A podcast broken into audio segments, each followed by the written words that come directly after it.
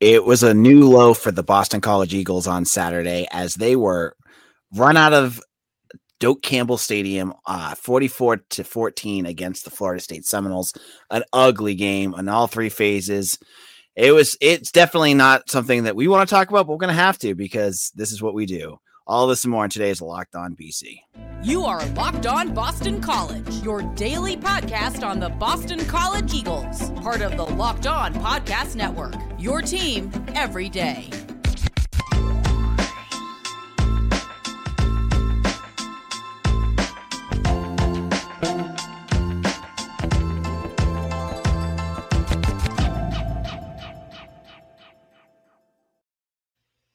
Locked on BCAJ Black. Today's episode is brought to you by LinkedIn. I'd like to thank LinkedIn Jobs for being the official college football recruiting sponsor across the Locked On College Network. LinkedIn Jobs helps you find the candidates you want to talk to faster. Post your job for free at linkedin.com slash locked on college. Terms and conditions apply. Locked on BC here. AJ Black. Well, we saw it. We lived through it. It's time to talk about it. BC absolutely thrashed by Florida State on Saturday, 44 to 14. A game that was out of control within the first five minutes of the game, first first play of the game. I mean, it started with a uh, you know kickoff return touchdown, and then just went downhill from there. And I'm joined by Mitch Wolf. Mitch, let's let's chat about this one. What what happened? uh, do we have to? we have to. I, I, I, this is what I what I'm paid to do. Yeah, I think I might need a raise. if it keeps going like this, we might need to talk about restructuring. Uh yeah, I mean, when Benson when Trey Benson, the Florida State running back, probably hit about the 40 yard line, I was like, okay, this is just gonna be comically bad. And it was. I mean, with six minutes left in the first quarter, B, uh, Florida State was up 21 to nothing, and the game was all but over, you know, with about 80% of it left to play, if not more. So I mean, everything that went could have went wrong pretty much did, especially in the first half. And you know, by the time BC kind of got a few things turned around, it was just it was just too too big of a mountain to climb. Yeah, I mean, it it was a mess, and it, it, it as we as I kind of alluded to at the beginning, it was all three phases of the game. Like you started off with a kick return touchdown. Jurkovec throws an interception on his first drive, and then the defense couldn't stop anything. Let's mm-hmm. let's um let's get into some of your talking points, Mitch. What's the first thing you wanted to bring up? Um, so I think the first thing I want to say is, is, like I think Florida State is is very good. Um, I know they haven't really played.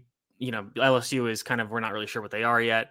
Uh, Louisville, we're still not really sure what they are, and BC obviously isn't very good. But uh, you know, even I think Florida State's offense is really playing well. I mean, I think Jordan Jordan Travis was awesome. You know, playing even though he was hurt. You know, he, he didn't have any designed runs, and even without that, he absolutely just lit BC up from the pocket and occasionally on scrambles. Like there was one play where Ezeiruaku had Travis like in the in the pocket, dead to rights, and somehow Travis turned that into like a 16 yard scramble. It was insane. Um, but I mean, they were just like on, on, the last touchdown in the first half. You know, they kind of explained how BC was in this two high shell, and they shifted coverage towards the big receiver Johnny Wilson, and essentially they left the wider side of the field uh, to Jaden Woodbey and whoever was in coverage of the receiver on the other side. And the other receiver they said like was their like fourth or fifth option.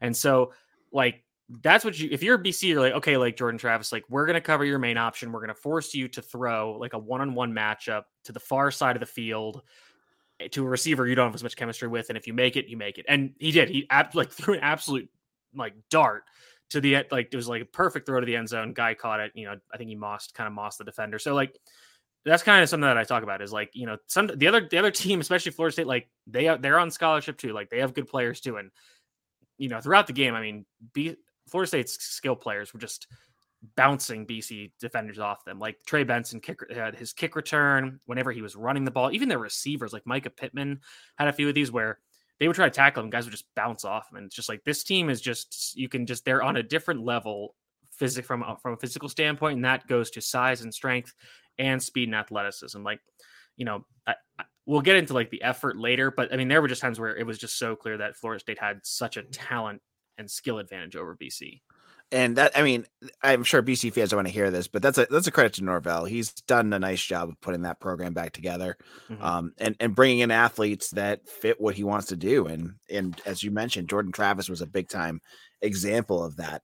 Now, I want to talk about the offense for a minute here, Mitch. And it was it was I, I mean, if we wanted to sit down and talk about what was the worst outing, you could you could flip a coin between this and Virginia Tech, and and uh, either answer would be correct. It, it just uh, Phil Jurkovec. I, I don't know, like you, you, you feel for him for for some sense because he's getting hit nonstop. And I thought the offensive line did a better job in this game. I know fans don't want to hear that, but even the Pro Football Focus grades for the offensive line, which will be up on uh, Sunday evening, um, dictate that they did play better in pass pro. But you know the the cumulative effect of getting slammed for three straight games, I'm sure probably still weighs on Jurkovec. I mean, he just did not look comfortable back there. He's not making the passes that he used to make. I mean, you mentioned it on Twitter. There was that long pass that he missed a wide open Zay Flowers by 4 yards. Mm-hmm. It felt like. Mm-hmm. Um, he it's just is his is his confidence just gone? It seems like his confidence is just gone. So I'm not so I'm not sure it's gone, and the reason why I say that is because kind of in the second half when he started playing a little better, and I think part of that was you know Florida State maybe you know playing simpler defenses, you know, not being as aggressive.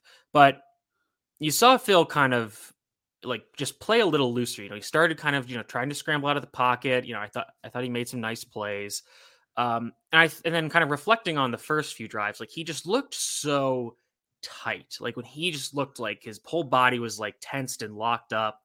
And I think that's where you see him struggle in the quick game because he's so tense in those moments that he has those bad throws. And, you know, that's what led to the two interceptions to Zay on very short throws. Even the first play of the game uh, for BC after the kick return, you know, he throws a ball. And I think on the, that incompletion to Zay, or he was running a, a short crossing route, I, th- I, I, I was surprised they didn't call holding on the on the defense because they were pretty much interfering with Zay like right as the ball was being thrown. So that was surprising.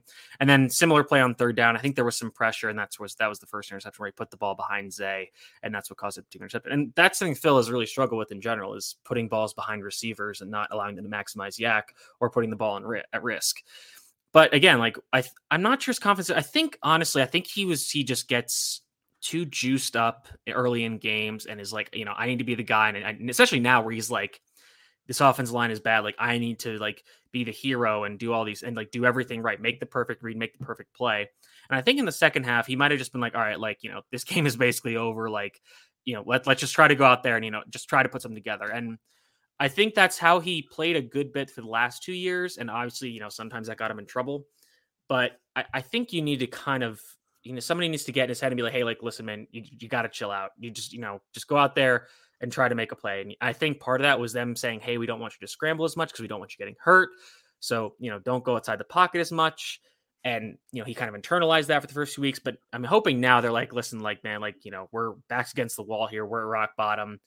We're gonna let you be you." come what may. And you know, we're sorry if that gets you hurt, uh, but it, it, seems like that's like Phil wants to play that more reckless style, and I think he knows the you know the what comes with that territory. So I'll, I'll be interested to see how this team looks moving forward on in on that front at least. Yeah, I miss the plays. You don't see them as much, and it might be just the McNulty versus Cignetti differences here, where you know Jurkovec was best in 2020 when he would roll out.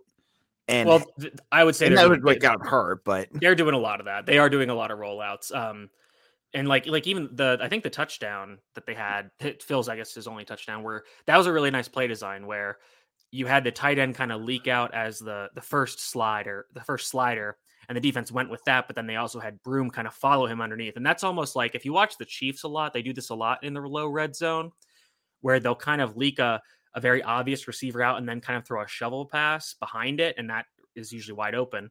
And this wasn't obviously a shovel pass, but it was kind of a similar concept, which it worked well, and I, I was very interested. That was kind of a, an interesting play to break down. All right. In a moment, we're going to talk about the defense and the big issue leading into this game. Uh, after this game, effort and tackling. It just seemed like a big issue. We'll get into that in just a moment.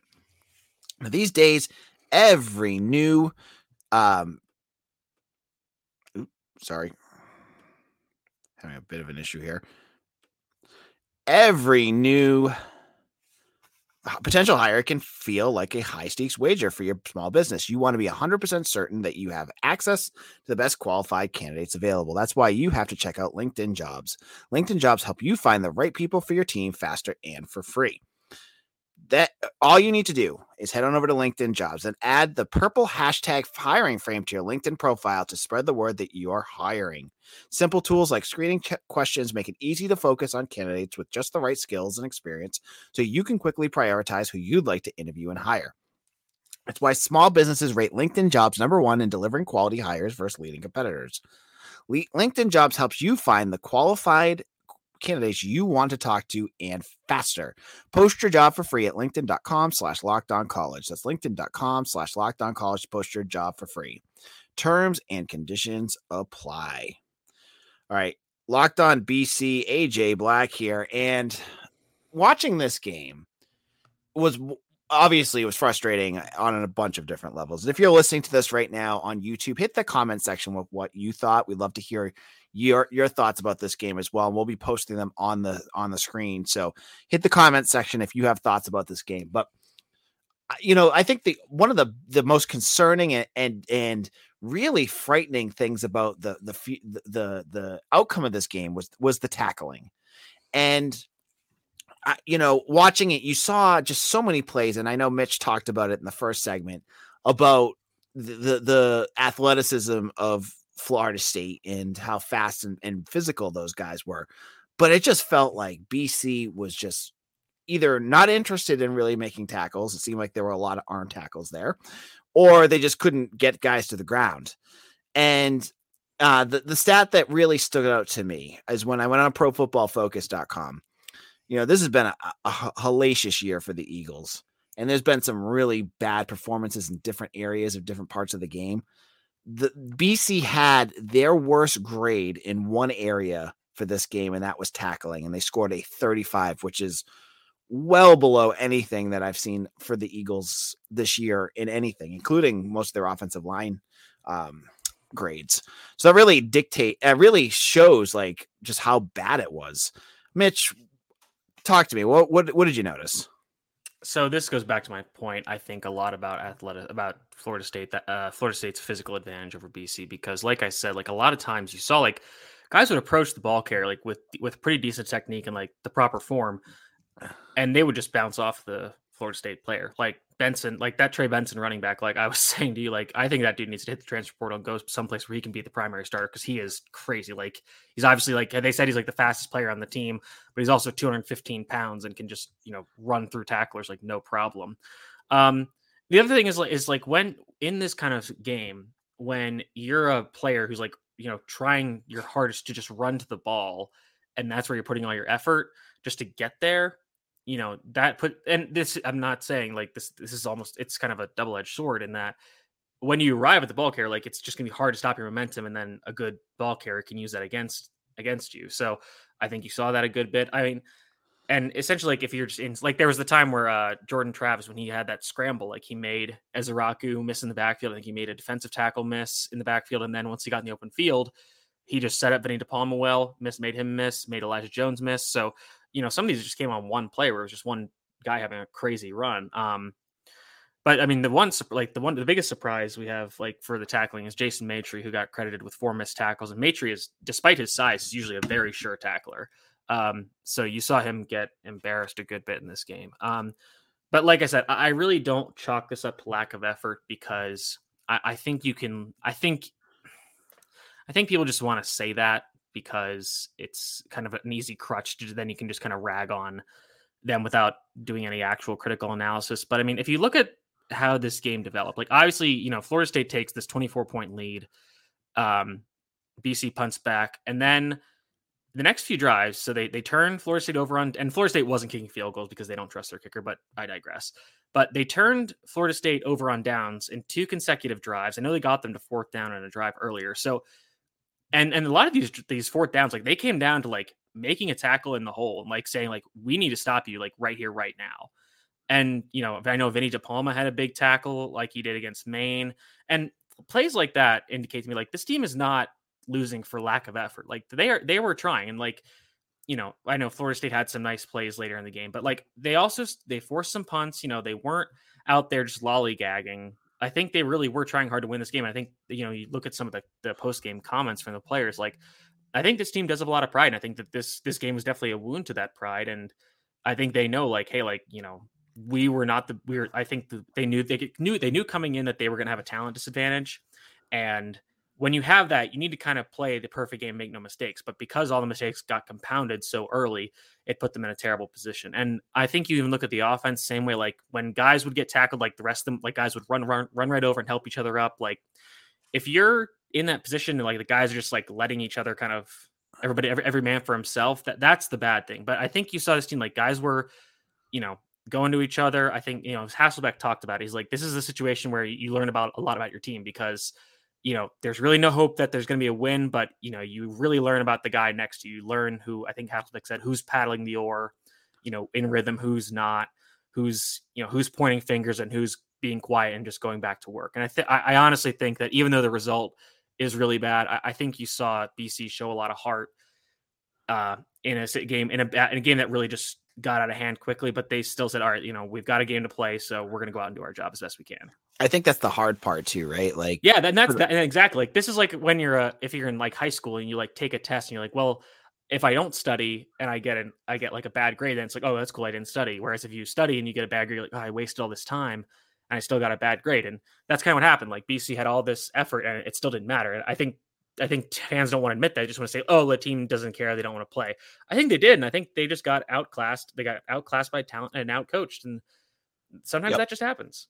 And, yeah, I, and, and I don't. I'm not. I'm not trying to like excuse the performance. Like it was bad, and like obviously, like there were you know play issues early in the game. Like like I said, you know, like this is another game where a special teams mistake really came back to bite them. Uh, you know, Jurkovec had those bad plays. You know, I'm not. I'm not saying like they're not like they're totally excusable. Like Phil's got to be better. Like he's got to, you know, not make those key interceptions that, you know, put the team down super early.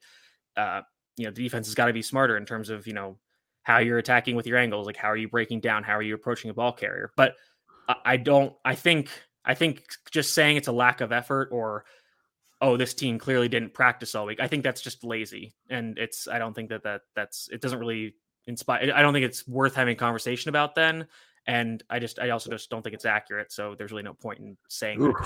You're gonna get some angry BC fans at you later, Mitch. I hope you're ready for it. Well, they think they're the main character in the story already, so I don't really care. All right, we'll get into that in just a moment. But I want to also talk about Hafley, and I want to talk about the state of this program right now, and you know where do they go from here in just a moment. We'll we'll get into that uh, after this after this break. Locked on BC, AJ Black here, joined as always by Mitch Wolf.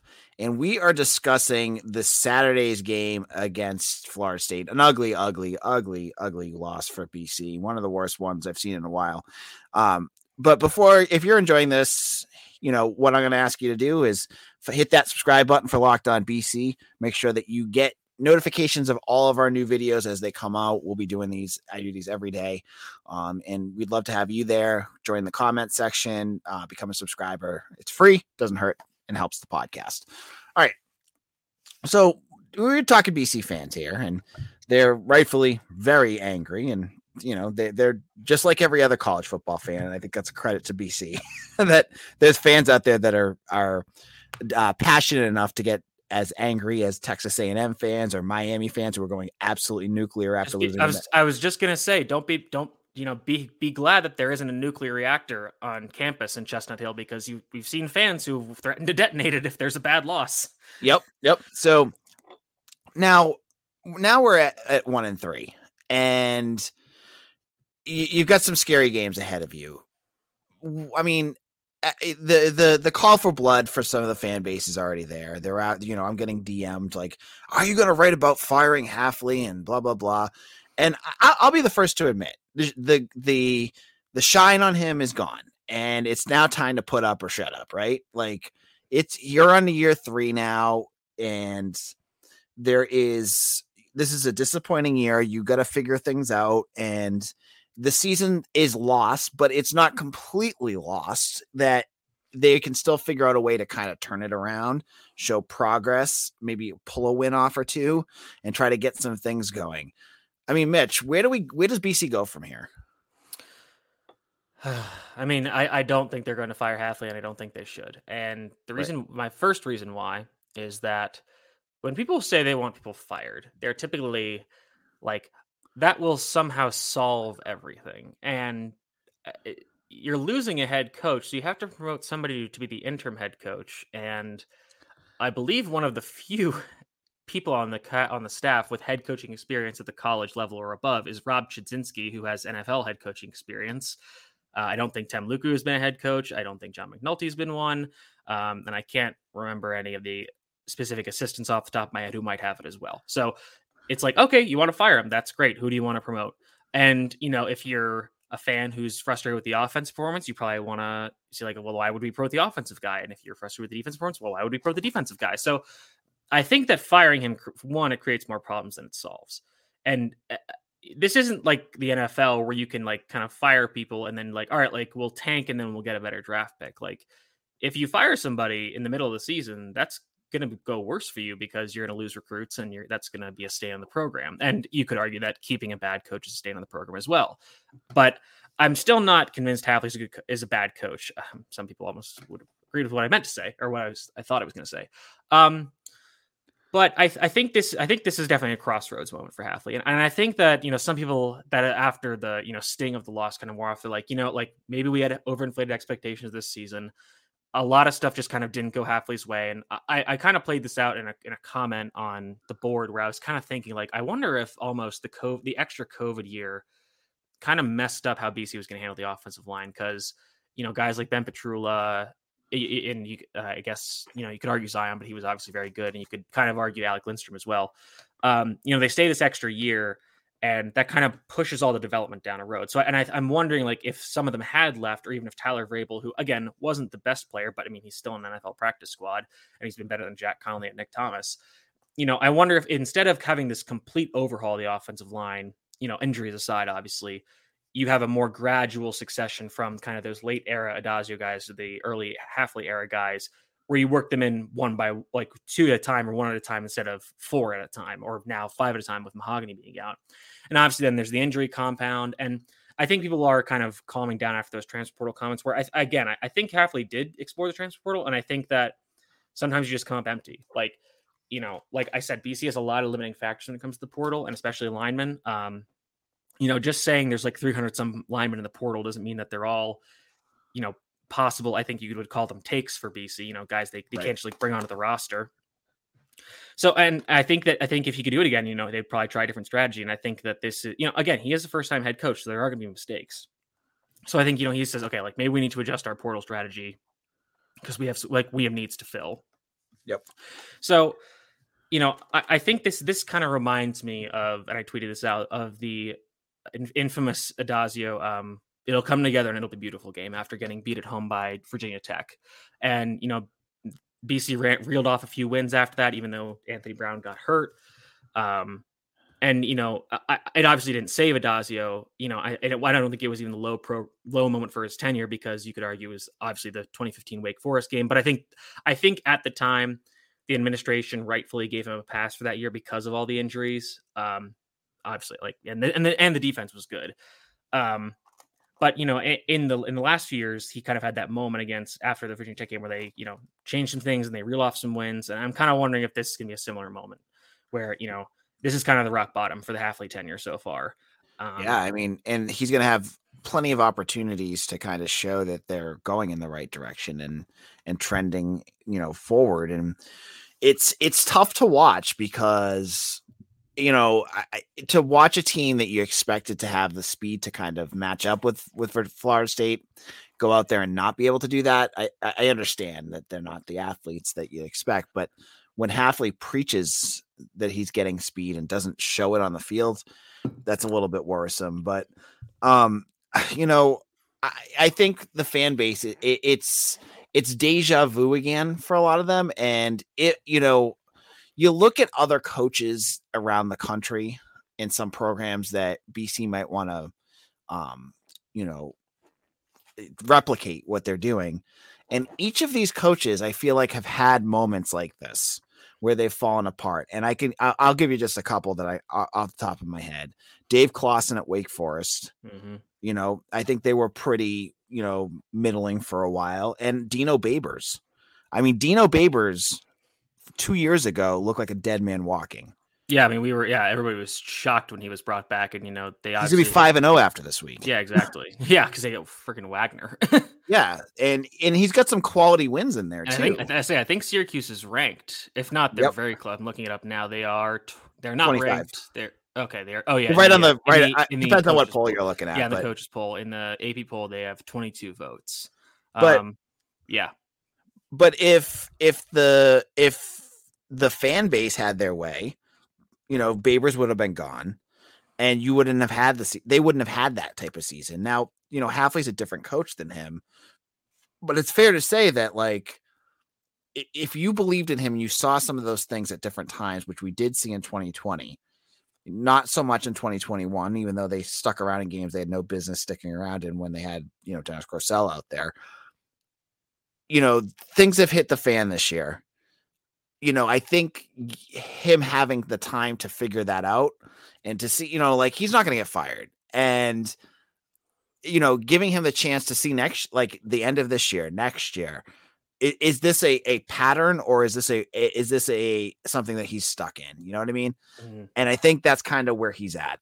Yeah. And I, I think that that's a really good point. And, you know, I, I don't want to keep dealing hypotheticals because, you know, at the end of the day, the the head coach of a college program, like you need to figure out answers when, you know, things go awry in both like kind of in the micro and macro sense. But, you know, if you think about last year, like let's say like Phil doesn't get hurt and, you know, they, you know, re- they, you know, turn some of those close losses into wins, you know, they go to Syracuse, they win that game. Um, I'm not, I, maybe we'll, uh, and like let's say he, he doesn't get hurt so like he's still healthy for the florida state and wake games and they probably lose to wake still but you know and because especially because the team like the whole team was sick but like it, would be interesting like if he had had if phil had stayed healthy and had a big season last year and like let's say like phil leaves um after last phil and zay both leave after last year they have good seasons and then you're kind of then you're kind of doing a whole rebuilding project not just on the offensive line um right. and you know then this is a tough year and you know, but I think then the expectations are just so much lower, and I, th- I think people just kind of, I, I and I, I think we were victim to this too, just kind of mismanaging expectations, and then, you know, the offensive line I think was you know worse beyond our wildest dreams, but you know, again, I, I think, like you said, the shine is worn off. You know, I, I don't, I don't think, I don't think Hafley is on the hot seat, even you know, given BC's reticence to make rash decisions. Like I don't think they'd ever really fire a coach in season unless he like committed a crime or something. Um, yep. or had major NCAA violations. Um, even then, you know, we've seen coaches survive that. Um, but I, I, don't think he's going to be fired this year, even though there are rumors about uh, Father Leahy retiring, and there is a new AD who didn't hire him. Um, but I think I think he'll get the rest of this year. I think he'll get next year to, you know, see if the, if he can kind of t- turn it around. You know, with a, a kind of a, a, really. I mean, that's that's what is that? Is that year four? So that's like pretty much yep. all his guys. So, you know, I think that that's fair to give him you know a full cycle of recruiting. And then, you know, if next year it's a lot of the same problems, if, you know, they haven't really developed a quarterback behind Jurkovec in the meantime, and it's all the same issues, then uh, maybe after next year, like, all right, you know, we need to go in a different direction. I mean, we, you talked about it, Mitch, like the transfer portal, like, and like being able to, to, he needs to be able to one of the things he needs to grow on is being able to look at his roster and say yeah i want to stay true to my guys but if i don't have an answer there then I need to go to the portal. So Emmett Morehead would be a perfect example for, of that, right? Mm-hmm. So next year, if Jurkovec leaves, because technically, folks, he has another year left if he wants it, and I don't see him getting drafted. I don't know about you. Yeah, not, um, not at this point. It's it's pretty rough look outlook for him now. Right. And he, I mean, he could stay around and, and figure out it, you know, probably get his stock back up. But if Morehead's the guy and he's not ready, then that's on Hafley that he needs to go to the portal and figure that out because if if Morehead's going to go out there and struggle, and I am not reading into anything that he did last night because that was against the second and thirteen defenses for Florida State, against a very vanilla defense that wasn't blitzing all that much, and you know he was okay. But yeah, whatever. I mean, you, I mean, you saw like eh, like Xavier Coleman led the lead, led the team in rushing for the night, and it all came on that final drive where they were playing light boxes and he just ran up the middle and like you're in a normal game script you're not going to see Xavier Coleman rip eight you know eight yard gains consistently against a, against a defense yeah especially they're stacking the box and you know I mean what was more Morehead was like three for six I believe um yep. I think he took a sack as well so and he like yeah he had the touchdown but like he had some of the same issues that Jurkovec has like he sailed two easy passes I think one was to the flat to the running back one was over the middle so like you know, and it's at the end of the game when like if like I know I know we kind of brought it up. Other te- people obviously brought up of putting him in the game earlier. I think that's a really tough position to put him in. You know, on the road against if you put him in earlier, it's a sellout crowd that is really in the game. Um, you know, it, it ma- obviously it matters to get players good reps in games, but it also matters that you give them good reps that they can actually, you know, are, are meaningful towards the development. And I think you know, I think Hafley rightfully interpret the situation as you know putting him in earlier or, not. It's not going to be quality reps for him to learn anything. Um, so you know, I, yeah, I'm not really reading into it. I think Morehead has a lot of the same issues that Jurkovec has. You know, he's a big arm dude that can move a little bit, but struggles with the the little things. So I don't think we're going to see Morehead in a extended capacity this year, honestly. And before folks call us Hafley apologists, which I'm sure we're going to hear about, we're not. We're telling you that we're still concerned about the future of this program. We're concerned about where he's at. We're just thinking realistically where they're going. And for the folks as well, I see this a lot that they're like, yeah, Hafley's locked in for five years. I'd like to repeat again for like the eighth time how uh, extensions work for college football. They mean nothing. Okay. Mm-hmm. All that matters is the buyout money. So the years do not matter.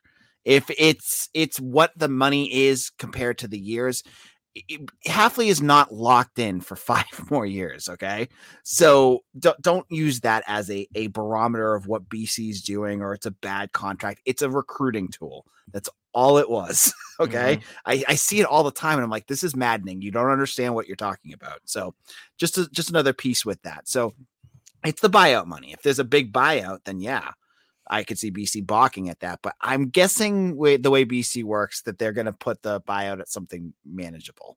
Yeah, and I mean, like if uh, ah, oh, geez, I mean, if if it, if it goes badly next year, you know, I'm sure that there will be a donor that is like, all right, you know, I'll pony up the money to to pay the buyout. You know, that's how it always happens at other schools, and I can't imagine it'd be different here. Yep. So just just think about that, and we'll we'll we'll continue to go down and talk about what's going on and and everything in between. But we have to wrap this up because I'm supposed to not do shows longer than 30 minutes, Mitch, or I get yelled at. So we have to wrap this up. Mitch, where can people find you? You can find me at Mitchell T Wolfe W O L F E on Twitter.